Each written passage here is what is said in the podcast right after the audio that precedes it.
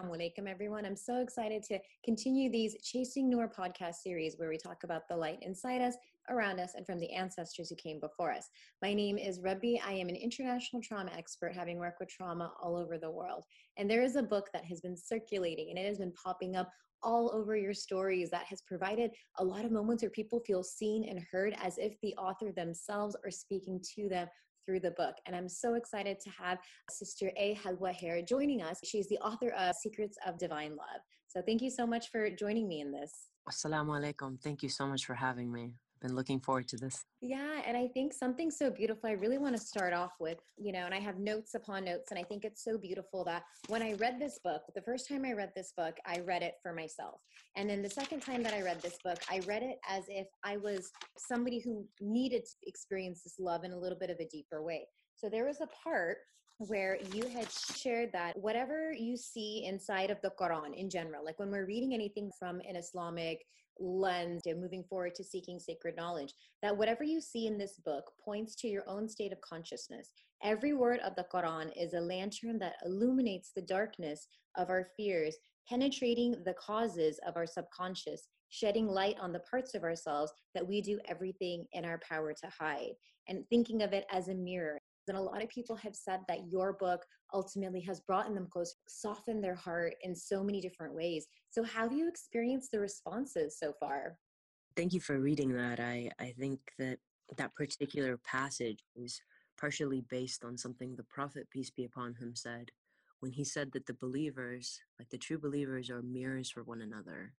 And I think of, um, I'm sure you have so much to say and, and teach us about mirror work, but I think the Quran it, it confronts us with its archetypes. Mm-hmm. And so a lot of times when even in the sense if someone comes to me and says, "Oh, I really love this." Well, I think that the Quran being it's like the ultimate Rosetta Stone yes. um, of archetypes, and then I think for each other, mm-hmm. when people come and see something and something that I may have written or something you have may have spoken, mm-hmm. it just points to something that's existing in them, right? That they're longing to see and experience for themselves within themselves, but they have veils or beliefs or ideas about themselves that prevents yeah. them from yeah. enjoying that. But it becomes easy to see that in you because mm-hmm. I don't have the same holdups, you know?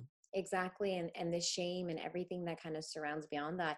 And it's so beautiful because there's just so many parts of this that really stood out. Another piece that you described is it is though you're turning our awareness to the unconditionally loving God that our hearts find rest in, our egos transformed, ruling, and destructive self. And it's this idea of like I, I posted something on my Instagram that there are no idols, there are no idols. Prophet Muhammad, peace be upon him, is the last messenger, and Allah is ultimately the one that we should be seeking and centering around. And when I had posted that, so many people were surprised at how they also had found that social media had become an idol to them, the opinions mm-hmm. of their mm-hmm. spouses have become an idol, culture, society, all these different, even religious leaders who may have uh, caused them harm that they hold on to, but he's a religious leader, but he knows better. I was young, I didn't know anything. He's acting upon, well respected by the Ummah, so therefore I did something wrong.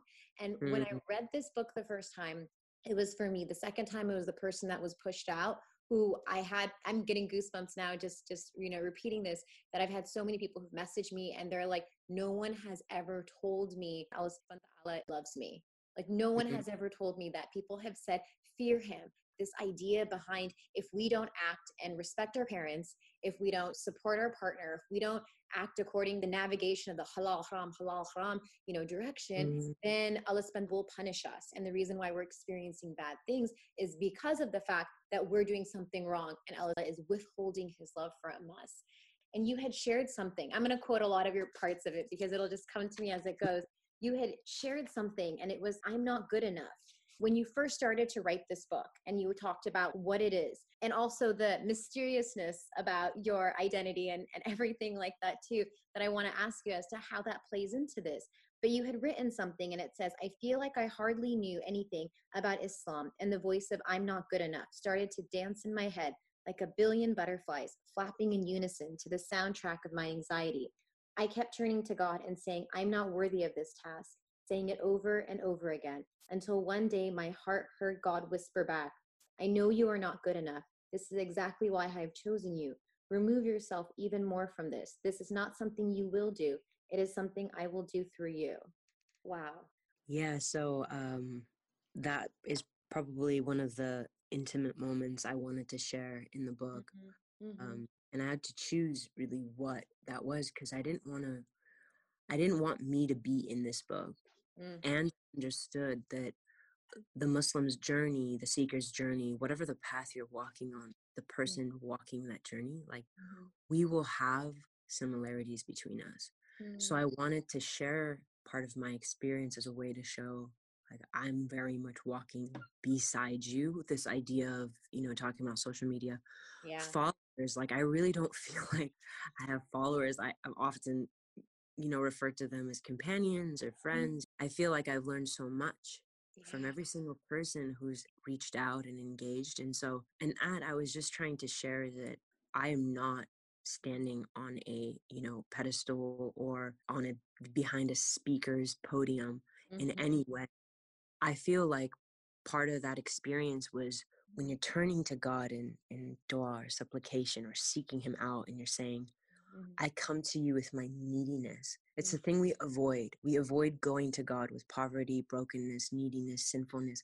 We have this idea, this illusion that says, when I'm good enough, then I can have a relationship with God. Yeah. When I pray enough, then He will answer my prayers. Yeah. And it's always putting mm-hmm. um, the the power on us mm-hmm. instead of in in his hands mm. and this notion of cause and effect in which we live in this universe we have this notion that mm. every every action has a reaction which is true yeah. and in the realm of the divine mm. he can react in whatever way he wants in whatever order he wants meaning god's not tied to linear time oh. or now and after for him yeah. He may give you something today that you will quote unquote earn 20 years from now. Mm-hmm. There is no concept of the, the arrow of time he's not restricted by. And so yeah. I think I just wanted to start the book reminding people like this book is a function of a needy human being who who didn't have ability. Yeah. And so as you're walking through it or reading through it, just keep remembering to return. And they always say like the door of neediness is the least crowded because nobody wants to feel needy. Yeah. Like, there's not much of a line. You might as well just choose that path. Yeah, no, it's so it's interesting because I've Googled you and I tried to find out like right after the book came out. I was like, who's this person? Is she a scholar? Is she a student of sacred knowledge? Who is she? And of course, whenever we look at authors, we look to see how they look. And in the world that we are in, especially with Sheikha Maryam Amir really talking about women scholars and women in Islamic spaces, especially more so now, and the need for awareness and compassion and space behind that, and knowing that you are very anonymous behind a Helwa. and it makes it more it takes away that hierarchy in such a beautiful way and I think it's something we've all needed. We've all needed a friend to share this and put this all together. So I wanted to go into this part a little bit more. The ancient proverb, and for those of you out there, page 141 inside of Secrets of Divine Love, it's as an ancient proverb says, the child who was not embraced by the village will burn it down to feel its warmth. This was, I'm going to repeat it one more time for those out there that want to hear it one more. The child who is not embraced by the village will burn it down to feel its warmth. So this was something that sat with me. You know, as I had shared earlier, my father passed away when I was eight years old, and I was there when he had passed away, and it it that moment will always be there. And it's a moment where there were no words, there were no sounds, but there was fast motions. And that's a moment that has secreted itself into my history and has had a huge impact as to why I devote myself to Sadaqah because I want to duplicate all the Sadaqah he would have been able to perform had he been alive. When I hear that, it makes me think of so many different parts. It makes me think of the inner child that people have not gotten a chance to heal, as well as the child that has experienced one bad moment where they remember the first time they were told that that's haram or that shaitan is like you're acting like shaitan or it did shaitan tell you to do that? There's so many phrases that come up in a cultural lens of fearing Allah so let's talk a little bit more about that about the child who was told that something they did was haram or halal.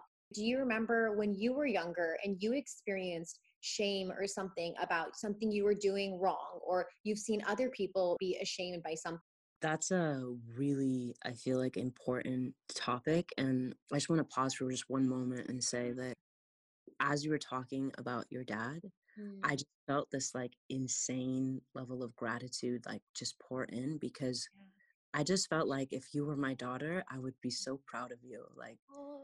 the love you spoke with and the sincerity you carry and like I don't know, like if people are gonna see the video or of you, but it's like so apparent in your face and your in your joy and your heart. And I just like I'm I can't even imagine the joy that he feels. And inshallah, you meet again.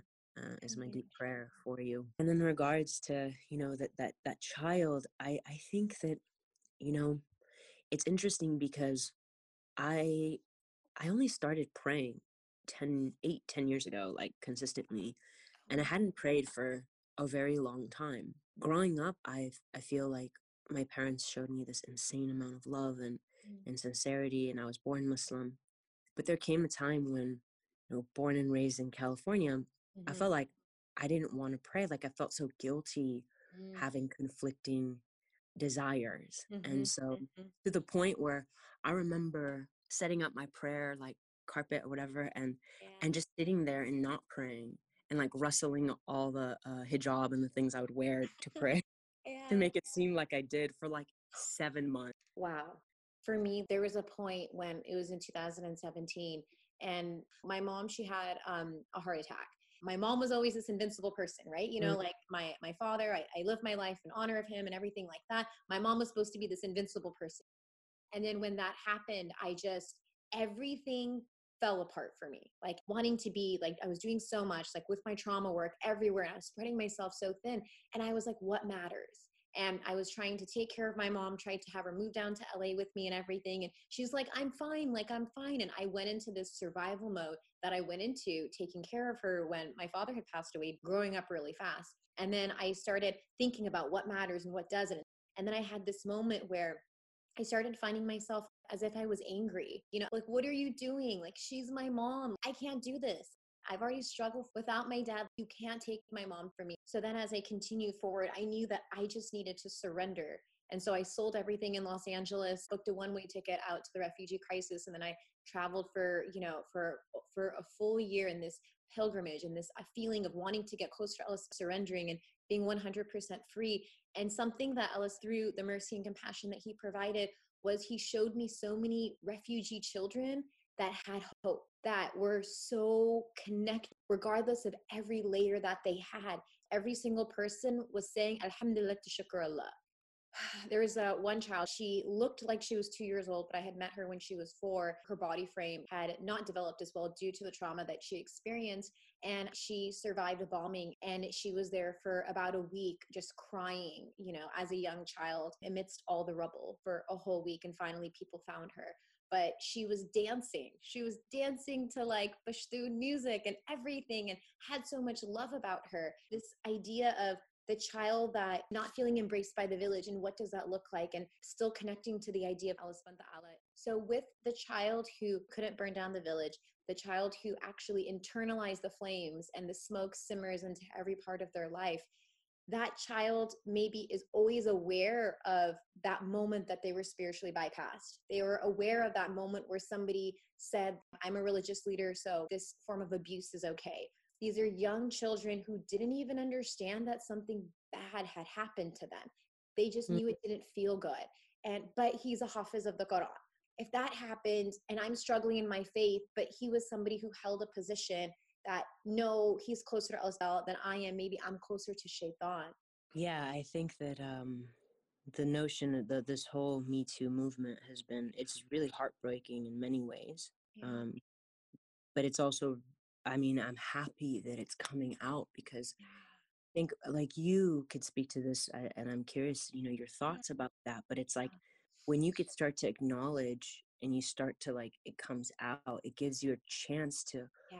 walk through it because shame kind of lives in the hidden corners, right? And amplifies mm-hmm. in the unseen. Mm-hmm. Um so for that movement and I'm like very supportive of the voices of the oppressed and like giving yeah. that a platform to speak and mm-hmm. and i so i think it's really really important and I've said this to some, you know, people who've messaged me in the past, but Yeah. I, I want to make sure that people understand like you are loved by God regardless of what happened to you, what people did to you, what people said to you, what you did, what you said. Like Yeah. God's love for you is not tied to you or the atrocities of this world. If a hurricane comes, if an earthquake comes, if your village is bombed, like you cannot see that as a punishment of God because you do not know. And so when people preach that message, they're preaching a message of fear into your heart. And if that fear turns you away from a faith, from a relationship with God, the faces of God that they're going to meet is going to be really, really heavy for them. Yeah. Because, especially as children, the prophet, peace be upon him, and you see spiritual mystics throughout history, throughout Mhm. different traditions, always speak about honoring the child yeah. because they're like this pure tablet. They Mhm. haven't lived enough life to Mhm. accumulate sin, you know, and then honoring the elderly because they've lived a long life and had Yeah. time to repent, you know. And so this notion that like holding a child up and and honoring it is really highly regarded.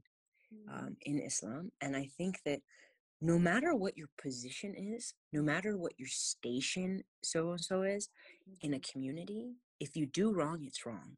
Not to say that the prophet did wrong, but we see an example in the Quran where, you know, there, there's an example of a blind man Mm. and he kind of coming to the prophet and he's kind of constantly asking him questions and he can't see, right, that the prophet's trying to preach to a, there's like lots of um, rich merchants and politician type figures. And he finally got audience with them. And this blind man's kind of like tugging at him in a way. And the prophet, peace be upon him, just like furrows his brow. Literally, he does a gesture that a blind man couldn't even see. Yeah. And yet the Quran takes a moment to say, don't do that, even.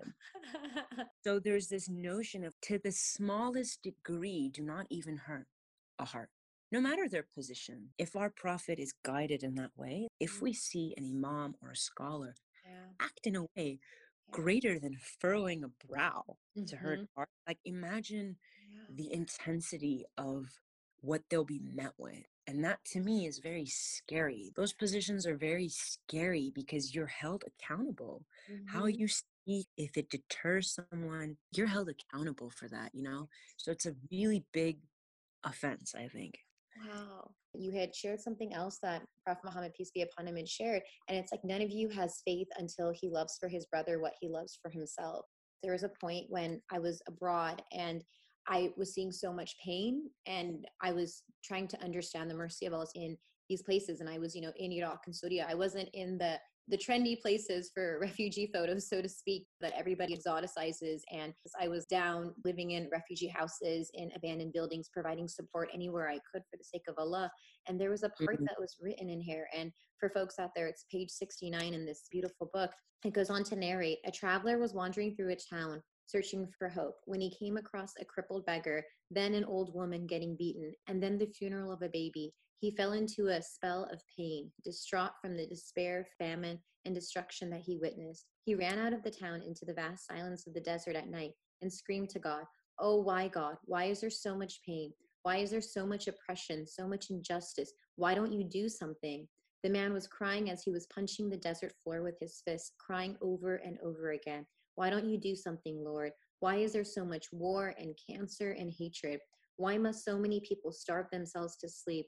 Why must children be homeless? Oh God, why don't you do something? Why don't you quench the flames of our sadness? Why don't you bring joy where hope is lost?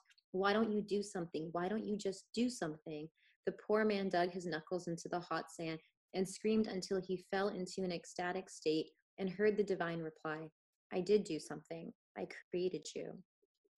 Wow. That was beyond, beyond beautiful. What were your thoughts about putting that inside of the book? I uh I find that we all will hit a wall one day in life where Mhm. what's in front of us doesn't make sense to our mind. Yeah. And our in, our inclination is to ask why. Mm-hmm.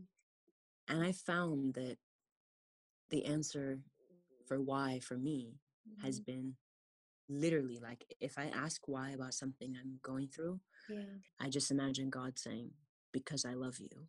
Mm. Mm-hmm. And when I feel that, when I feel this is happening, this horrific thing to my mind, Yeah. because he loves me, because he's trying to show me a face of himself for me to get to love him and to Mm. dissolve in worship of him.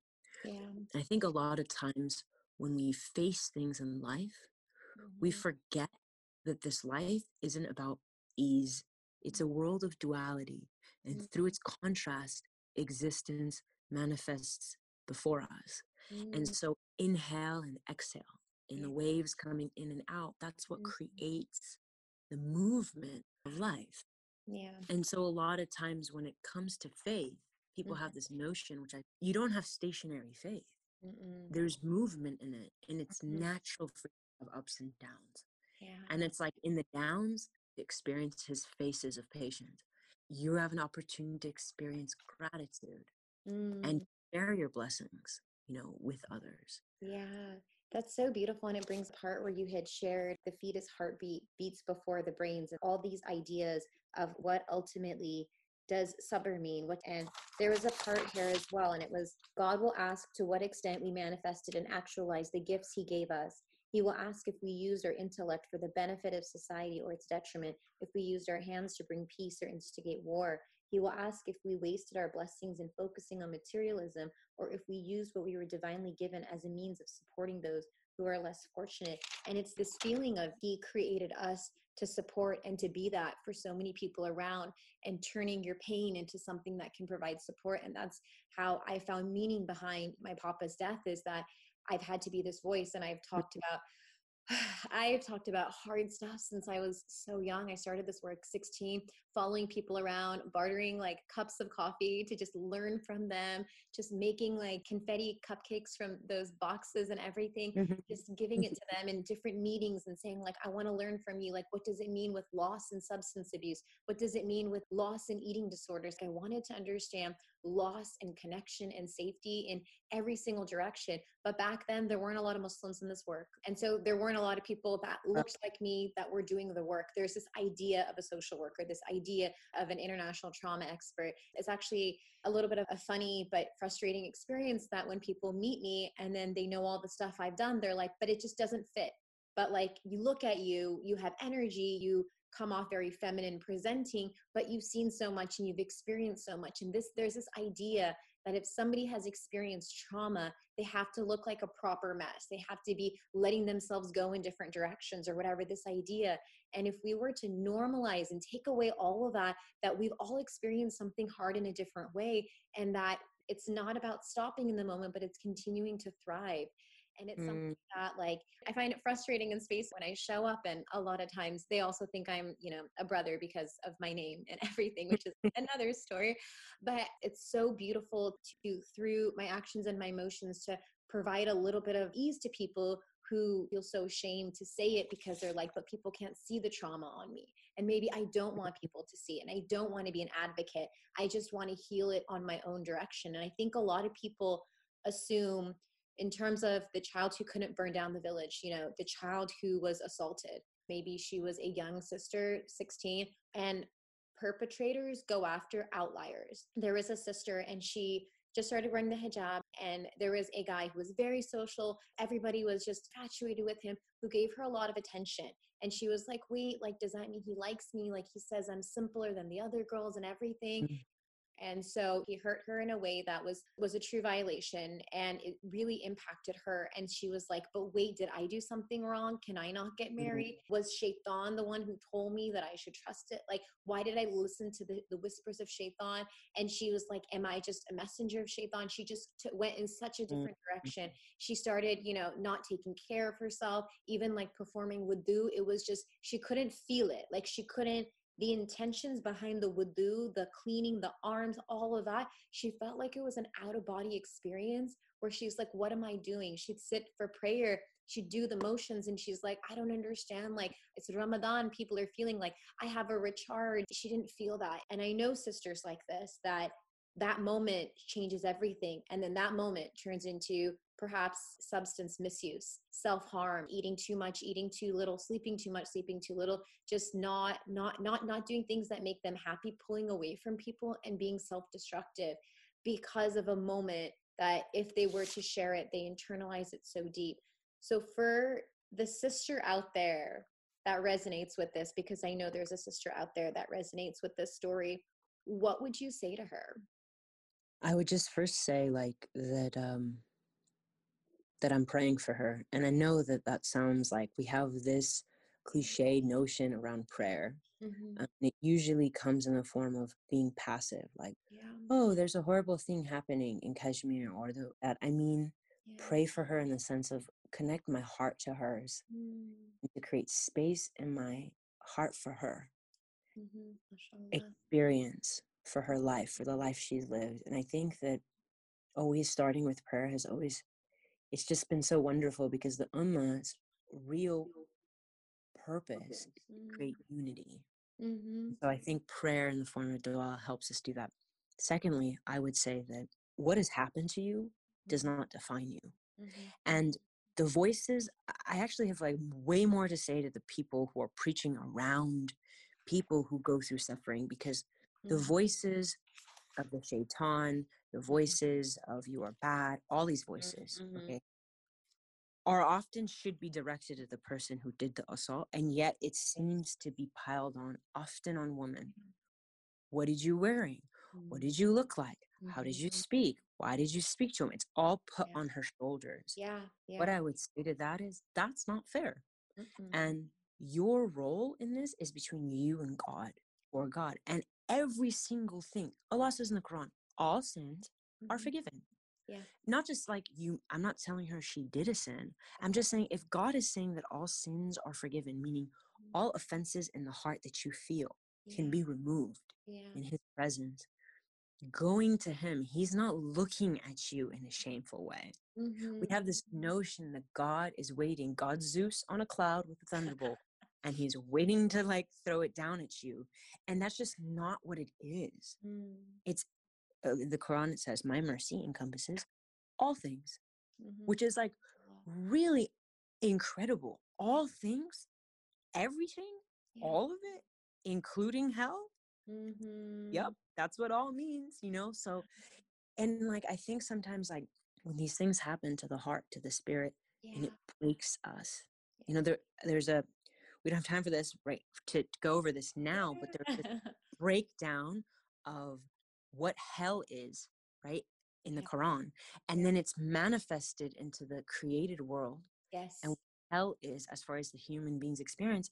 And the fifth, like fifth or sixth level of hell experience is Yeah. actually sexual assault. Like that Mm, that is a manifestation of like feeling like you're in this horrible place that someone you know put on you and in the t- like commentary around that yeah. it talks about how how horrifying it is if a Mhm. human being puts another human being Yeah. into a state like that that it's defined as a type of hell on earth yeah. and like how horrible that is and so what i'm trying to say with all that is like the quran in its very deep mystical ways like Mm, understands that pain it articulates that pain in a very it's a deep deep teaching and what i'm saying around that is that what you're feeling mhm, subjected by another person is mhm. not your responsibility and if anything god is on your side Yeah. protecting you from worsening that feeling and also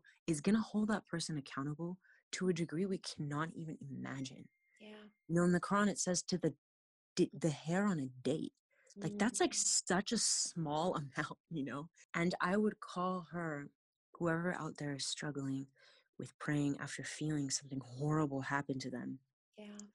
that like being present with what's going on for you and ask for help. Seek mm-hmm. out the trauma expert Yeah. you know seek out the therapist the counselor because mm-hmm. sometimes they're shamed out of that. Oh if you were strong enough. Oh if your faith no the prophet peace be upon him established communities where they would decide together he would give responsibilities to people who knew better he would pay people for their services yeah. in our community we need to go we need to reach out sometimes i'll be honest with you yeah. in writing this book, and I want everybody to hear this who hears this audio, I sought out a therapist who works with Islamic spirituality because of my holdups. In the process of writing it, sometimes I would feel I would struggle again and I couldn't get rid of the voice of like, how am I going to do this? And I would go and I would get help, sessions upon sessions of help. And I still do that. If I go through something, I still seek out help. Yeah. Because my goal is to get to Allah and be with Him quicker. And if somebody has gone through it, if someone's an expert in dealing with that, mm-hmm. I want to walk alongside them. I want a companion for folks out there that are looking to go onto the healing journey. Once again, it's a journey and everything like that. It's not an end result, it's a journey. Khalil Center is a great organization. There's so many other different ones. Um, Therapy for Muslims has wonderful therapists that you can find somebody near you. It's a full database all across the country that can provide that support as we're kind of 10 minutes left of this and i have a hundred different directions that i could go in and i wanted to speak a little bit more of the voices of shaitan and it was i'm going to read this part the voices of the devil might sound like you are not good enough. You will always fall short. You will never overcome this addiction. And you are too sinful for God. This is not that big of a deal. Just one more time, then you can give this up. God doesn't really care. God will not accept someone as bad as you anyway. So you might as well do what feels good. You may even notice how the devil thrives on hopelessness and despair. The devil will use your shortcomings to instill fear and shame within you, trying to make you feel you are not worthy of having a relationship with God. Once you are conscious of the voice of the devil, don't fight this voice or be drawn to it. Rather, turn it over to God in form of prayer. For example, if the devil tempts you with lust, ask Allah for help in turning your desires toward Him. If the devil tries to get you to stop praying, ask Allah for help in being more attentive in prayer. If the devil attempts to shame you through shortcomings in your faith, ask Allah to help purify your intentions. When you become aware that the devil attacks the places in your heart that are the weakest, his whispers of temptation actually become doorways into how to strengthen your faith and become closer to God. When you turn away from Allah's light, like the earth when it becomes away from the sun, we fall into a state of spiritual darkness, not because Allah punished us, because of out of our free will, we chose to turn our awareness from the light of truth. And I mean, I have goosebumps the entire time that I'm in this interview because divinely spoken in such a beautiful way. And I think just as the Quran, we read it so many different times and we experience so many different things. Reading this book twice brought up so much more that I just am so, so, so mm-hmm. humbled that Allah's provided me the means to be able to even read this book. People pushing people out of faith, people telling people that you drank so you can't return Allah And I think that's what keeps people from wanting to go closer to Allah because they're so worried other people are still judging their journey are still well are they wearing hijab now what would you say to them that's a wonderful question um, i would say that first of all the journey with god is between you and god. It's not about you your community of god it's not you and your parents with god it's with you and god. Mm-hmm. and for those who have children it's important that you raise them that you don't make them make want to make you happy in the relationship with God. That yes. in the beginning, of course, you like inspire them, but that you don't put yourself as an idol between God and them. Yeah. And so I think that as a community, we need to do a better job. This is part of the reason why judgment yeah. and gossip and suspicion, things like this, are frowned upon in the faith because mm-hmm. it forces people to take their desire for validation and put it on human beings. Mm-hmm. And when you do mm-hmm. that, it's really really the reason I think that gossip and judgment is so scary for me in, in partaking in it yeah. is because if I somehow something I say yeah. places me as an idol before God and that person because they mm-hmm. want to make me happy yeah. and feel validated through me, that's a big mm. burden to carry on my behalf. Yeah.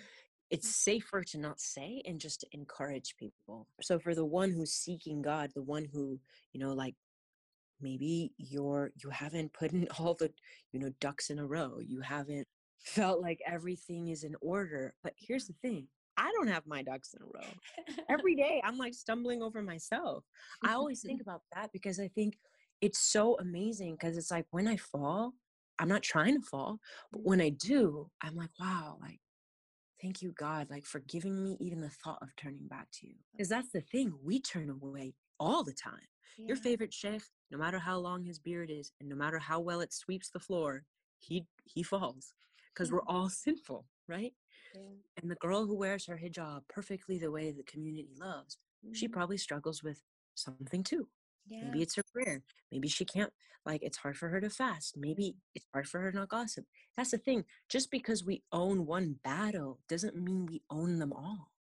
And I think for women specifically, people have this idea, they put the hijabi on this in unbelievable pedestal. Like she can't up, you are the flag of the faith. Like they mm. put all this burden on her. She just wants to have a relationship with Allah like everybody else Yeah. and the person who doesn't wear hijab, they put them on the low, and it's like that person just wants to have a relationship with Allah too. Like we each have our own journey, and we need to, as a community, honor that. Yeah. Honor that every single person has their journey, and mm-hmm. then to ask ourselves one question only, which is, mm-hmm. how can I support them? How can I enjoin what is good, meaning celebrate? This is the thing. There's this verse that says, enjoin what is good and forbid what is wrong. What we do as a community is we hopscotch the first one and we go straight to advice. Instead of saying, like, oh my God, you're 18 and you're here for Jama prayer? Like, that's amazing. You could be in a hundred million different places. Like, mashallah. We don't do that. We're like, you know, your hand position is in the wrong position. Your strand of hair came out while you're praying. Uh, Your wudu is not good. We go straight with the advice. And it's like, Mhm. when did you celebrate this person is here seeking God? Like in this crazy world, like that's amazing. And so I think sometimes, you know, people like shame the Ramadan Muslim, and it's like, that's amazing. This person is spending an entire month with God. Some people don't even do that. Some Yeah. people don't spend one day with God. And Yeah. If that person has a moment of opening, why would you shut it down? Yeah. if go to a hadith of the prophet peace be upon him there's an example where he's you know is one, one of his companions and, and a woman walks by and and it- apparently she's not dressed in a way that you know is whatever and the, com- the commander's like oh my god and the prophet's response to that is you look down and mind your own business like it's not let's go run to her and like Mhm. throw a sheet on her head you know Yeah. it's you mind your own business like you don't know who this person is. Do you have a relationship with this Mhm. person? Do you have any engagement with this person? It No. v- comes from a place of safety yes. not from a place of um anonymity. Like you can't just go to a random person you know? And so and that's why therapists they build rapport with their clients before they confront them. And yet in the outside world we don't do that. And so for the person who wants to go and have a relationship with god Yeah. you're welcome the door is not even locked for you to knock on you're welcome because god doesn't have conditions for his love in the Mhm. Quran, it says he is independent of all that he creates. So you're welcome. The door is always open. Like the earth, turn back to the light and it becomes day. Turn away from the sun and it becomes night. The sun stays shining. You just got to turn back. That's it. Yeah, I think that's so beautiful. And I, even the statement of forgiveness, it's just a few lines, just a few motions. So I'm beyond gracious. This was, I could talk to you for so much time and everything. And I'm really humbled that you're able to enter into the Zoom space and amidst all of your anonymity. And I'm really thankful for your anonymity because I feel like if people knew what background you were from, what idea of a Muslim you look like, and everything like that, it would shift the energy and the reception of the information. And I think it's so beautiful how you've created this and how you've led this book that has beyond a lot of sticky notes inside of it and beyond that will continue. Thank you so much um, for this opportunity. It was wonderful to learn from you. And I'm, I'm hoping to learn more from you and the work that you do, um, inshallah. So thank you so much for this opportunity. I feel sincerely blessed. So. Oh, thank you so much. Bismillah ar-Rahman ar-Rahim. Ya Allah, thank you so much for the space that you have given us to connect our heart. Allah, I start to pray that you bless Rabhi and you give her this opportunity to continue serving you and that you pave the paths of opportunity for her to be a role model and a representative of your love, compassion, mercy, and healing. And for the ones out there who are struggling, I pray I wish that you were more kind to yourself. I wish you gave yourself more credit for all the progress you've made. You are not defined by your worst mistakes. You are far more than all you have done, said, or seen. You are more than these mortal things. Do not forget that you carry a beautiful, eternal spirit inside. Do not forget about the sweetness of your heart Be kind to yourself. You were made perfectly imperfect to know Allah's mercy. Allah sees your pain. He knows what you are feeling, and He loves you infinitely more than anyone can in a billion lifetimes. You don't need to come perfect to Allah. You just have to come trying. As the Quran says, those who strive, we will surely guide them. So keep striving and know that Allah knows exactly what you're going through. As Allah says, Fear not, I am with you both hearing and seeing. His vision pierces past your masks, past your fake smiles, past all the walls you hide behind. Allah loves you right now, as you are in this very moment. You do not need to earn His love through prayer. You learn to receive it through prayer. Turn to Allah and ask for His help. And remember, you don't need to have everything together before you approach Him. He is waiting for you. Allah, we ask you that you help us to see that you are always there, that your love is always present. Allah, help us to stand as representatives of your love for all people to go into spaces of darkness and to bring your light of love. Allah, help us to create platforms and give voices to the oppressed. Help us to give of the blessings you give to us to others. And help us to follow in the way of your Prophet, peace be upon him. In your beautiful, merciful, and majestic names we pray.